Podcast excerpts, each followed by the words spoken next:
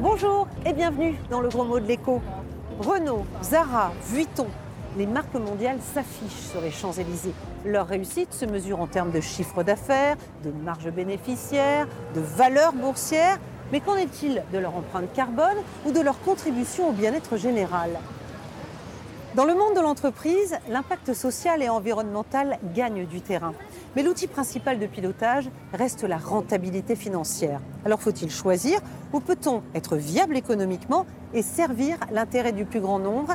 C'est le pari relevé par les entreprises sociales, notre gros mot de la semaine. Une entreprise sociale, qu'est-ce que c'est et comment ça marche? Nous vous avons posé la question. Une entreprise qui fait des services euh, pour les- la population. Entreprise, ça me fait plutôt penser à privé que euh, public. Et social, ça me fait plutôt euh, penser à public. Le patron n'a pas comme but principal de- d'engendrer d'énormes profits. Ce qui serait bien, c'est que les entreprises, toutes les entreprises soient sociales. Bonjour Jérôme Schatzmann. Bonjour. Vous êtes le directeur de la chaire Innovation sociale à l'ESSEC. Euh, Qu'est-ce que c'est une entreprise sociale par rapport à une entreprise classique? Une entreprise sociale, c'est une entreprise qui a décidé de mettre l'impact social et ou environnemental euh, en premier, en fait, qui, qui a été créée pour générer cet impact-là et qui ne met pas euh, l'argent ou la production de, de richesse comme, une, comme un objectif, mais comme un moyen. Certaines de ces entreprises vont même plus loin dans leur façon de gérer en interne leurs affaires? Il y en a qui peuvent aller plus loin dans euh, des critères de partage de la gouvernance, de partage de la valeur. Comment on introduit des principes démocratiques, un homme, une voix dans la prise de décision? Comment on répartit s'il y a de la valeur qui est créée? Comment elle est répartie? Est-ce que c'est euh, que en fonction du capital détenu dans une entreprise capitaliste ou selon d'autres euh, selon d'autres critères Alors est-ce que ces entreprises sociales, c'est une niche ou c'est un phénomène euh, important et qui en tout cas concerne le monde entier? Alors c'est encore une minorité, c'est dur de, de répondre exactement à cette question qui est, euh, parce qu'il n'y a pas de statistiques absolues. Euh, en France, on mesure autour de 10-12% du PIB, 14-15% de l'emploi euh, dans, ces, dans ces entreprises. Euh, dans d'autres pays, ça existe beaucoup aux États-Unis. Euh, en Afrique, c'est entre 8-12%. En gros, plus il y a de l'État dans une économie, moins il y a besoin d'entreprises sociales. Voilà, disons entre 10 et 15%, c'est une estimation qui me paraît euh, valable. Comment est-ce qu'on tient les deux bouts dans une entreprise sociale? Donc à la fois l'impact qu'on veut avoir et en même temps la viabilité euh, économique. Il y a l'idée d'une triple comptabilité derrière. Exactement. Alors, on parle de triple comptabilité, c'est le principe du développement durable. Si je suis euh, une entreprise qui lutte contre le décrochage scolaire, ben, je vais euh, mesurer à combien d'enfants je permets de ne pas décrocher, par exemple. Donc, je vais avoir un indicateur d'impact social. Je vais en même temps avoir mes comptes, comme toute entreprise, donc euh, des indicateurs économiques. Je peux avoir, choisir d'avoir des indicateurs environnementaux aussi, des tonnes de CO2, par exemple, évitées, etc. Et je vais piloter tout ça. Donc pourquoi tout le monde ne le fait pas? Où est le problème? Ah bah euh, là, pas du gain. Aujourd'hui, il y a, beaucoup d'exemples qui prouvent que c'est possible. Euh, donc euh, oui, ça existe. Euh, après, le gros enjeu, c'est que tout cet impact qui est produit, tous ces problèmes qui sont réglés par ces entreprises, aujourd'hui ne sont pas rémunérés. Si on prend l'exemple de euh, une entreprise qui travaille sur le bien vieillir et qui permet de garder des gens à domicile plus longtemps, bah, il y a une partie de cet impact qui est d'éviter des journées d'hôpital. Ça, ça a une valeur économique. On pourrait imaginer que cette entreprise récupère, par exemple, la moitié de, du coût d'une journée d'hospitalisation pour la sécurité sociale. Est-ce que c'est pas un dévoiement tout ça? Est-ce que monétiser l'impact, c'est pas remettre l'argent d'abord? Alors, je ne crois pas du tout. Euh, si on essayait de tout monétiser, je pense qu'effectivement, on serait dans une sorte de finan- fi- financiarisation pardon, de, de l'impact qui serait, euh, qui serait dommageable. Mais euh, si on se dit il y a des choses qu'on ne veut jamais monétiser, des choses autour du bien-être, autour du lien social, on ne va pas chercher à mettre une valeur dessus. Par contre, il y a des choses on peut le faire. Et quand on peut le faire et qu'on peut reconnaître finalement le, le travail qui est fait, euh, la, la valeur sociale qui est créée, moi je trouve que c'est une bonne chose, surtout si ça permet de, de développer ces entreprises sociales. Merci beaucoup Jérôme Schatzmann pour ces explications. Merci à vous. En France, les entreprises sociales représentent au moins 10% du PIB et 10% des emplois. Mais 8 sur 10 ont choisi un statut d'association ou de coopérative. Bref, elles sont à but non lucratif. D'autres ont préféré le statut d'entreprise commerciale. Elles doivent donc lever des fonds et à terme dégager des bénéfices. C'est le cas d'Alenvie, cofondé par trois diplômés d'HEC. Leur but, améliorer la prise en charge des seniors en perte d'autonomie, un enjeu sociétal, puisqu'en 2030, les plus de 60 ans seront plus nombreux que les moins de 20 ans dans la population française.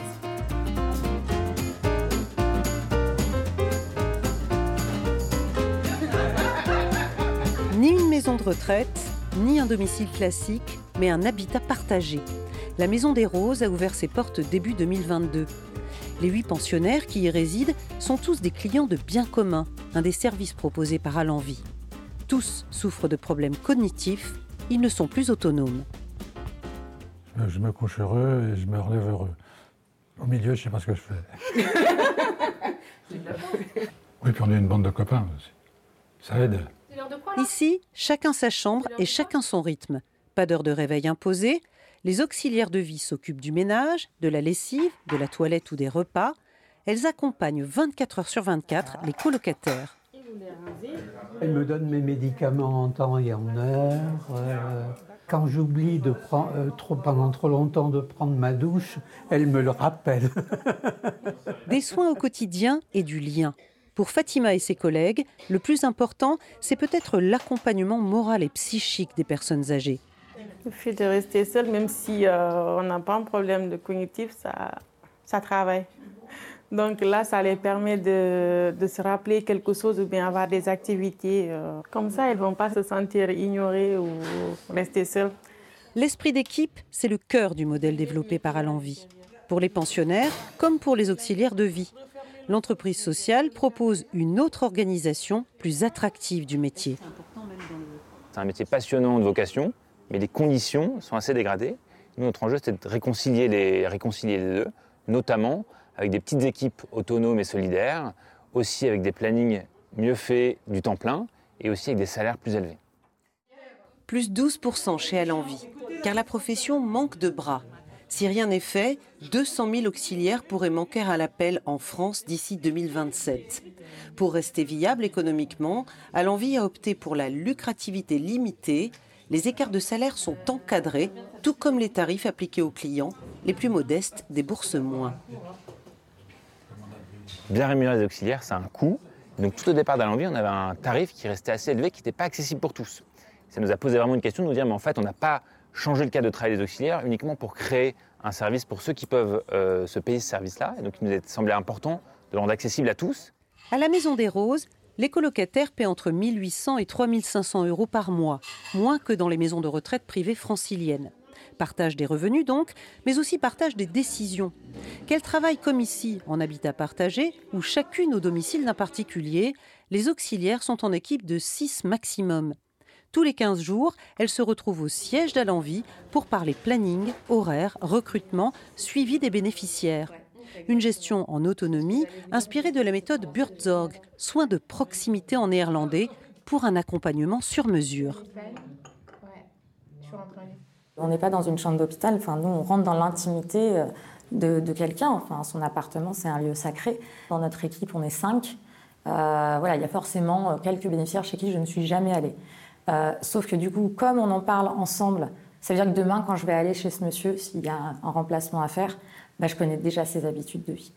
Je sais déjà euh, les choses qu'il aime, les sujets dont il a envie de parler. Je sais déjà un peu l'approche qui marche avec lui. J'arrive pas juste avec une adresse et un code pour rentrer. Autre spécificité d'Alenvie, la formation y est permanente et même obligatoire pour les 80 salariés. L'occasion de mieux comprendre par exemple les troubles cognitifs comme Alzheimer. Physiologie, psychologie, coaching. L'entreprise sociale propose aussi des modules payants au personnel des maisons de retraite ou des associations d'aide à domicile, une façon de changer de l'intérieur le travail auprès des seniors dépendants. Cette stratégie de la tâche d'huile, beaucoup d'entrepreneurs sociaux y croient. Pas question de rester dans sa tour d'ivoire, il faut au contraire collaborer démontrer aux entreprises et au pouvoir public que ce nouveau modèle fonctionne. C'est la voie suivie par Ashoka, une ONG créée en 1980 aux États-Unis et qui épaule plus de 4000 entreprises sociales dans le monde. Sa directrice en France, Elsa Cranchier, prône même des co-créations entre des entreprises à impact et des entreprises du secteur classique. La co-création, elle est essentielle euh, pour Ashoka. Alors, on a fixé un, partenariat avec EDF, avec le, réseau EcoHabitat, qui est un entrepreneur social que nous soutenons, euh, Franck Billot, parce qu'en fait, EDF a une responsabilité aussi de, de créer des programmes qui vont faire en sorte de lutter contre la précarité énergétique, notamment auprès des publics extrêmement précaires sans avoir une connaissance réelle de comment identifier ces publics précaires, comment leur parler, comment leur donner confiance, comment faire en sorte de rénover leur habitat. Et ça, pour le coup, Franck Billot, avec le réseau EcoHabitat, fait ce travail-là depuis 8 ans. Et le rôle d'Ashoka, c'est de jouer un rôle de traducteur en expliquant les besoins, les demandes d'EDF, les besoins, les demandes de Franck Billot du réseau EcoHabitat, au profit, au bénéfice en fait de ces publics précaires qui vont avoir leur, euh, leur habitat rénové. Donc c'est vraiment de l'innovation sociale Je dirais même que c'est de la recherche et développement de politique publique. Merci beaucoup Elsa Crangier pour ces explications. Les entreprises sociales, un monde de rêveurs ou de visionnaires? On résume tout depuis le début et en dessin. L'entreprise sociale, c'est un peu la missionnaire de l'économie. Sa vocation première n'est pas le profit, mais l'utilité collective. Elle veut avoir un impact positif.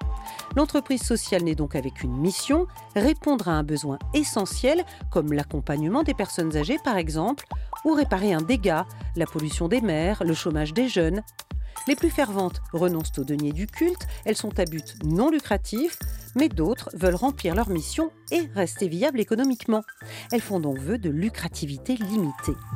Concrètement, elles réinvestissent l'essentiel de leur argent dans l'amélioration de leur activité. Autre créneau fréquent des entreprises sociales, le partage de la valeur. Certaines vont jusqu'à plafonner les salaires et les écarts de rémunération. Enfin, elles partagent le pouvoir, tous leurs salariés participent aux décisions, un moyen de les fidéliser et de les rendre plus efficaces. Aujourd'hui minoritaires, les entreprises sociales tentent de convertir les pouvoirs publics et le secteur privé. Certaines s'associent même à de grands groupes en espérant faire naître des vocations. Et c'est la fin de cette émission sur les entreprises sociales. Peut-être de quoi donner quelques idées ou faire naître quelques vocations. Vos questions et vos suggestions, c'est comme d'habitude sur Twitter et sur Facebook. Portez-vous bien et à la semaine prochaine.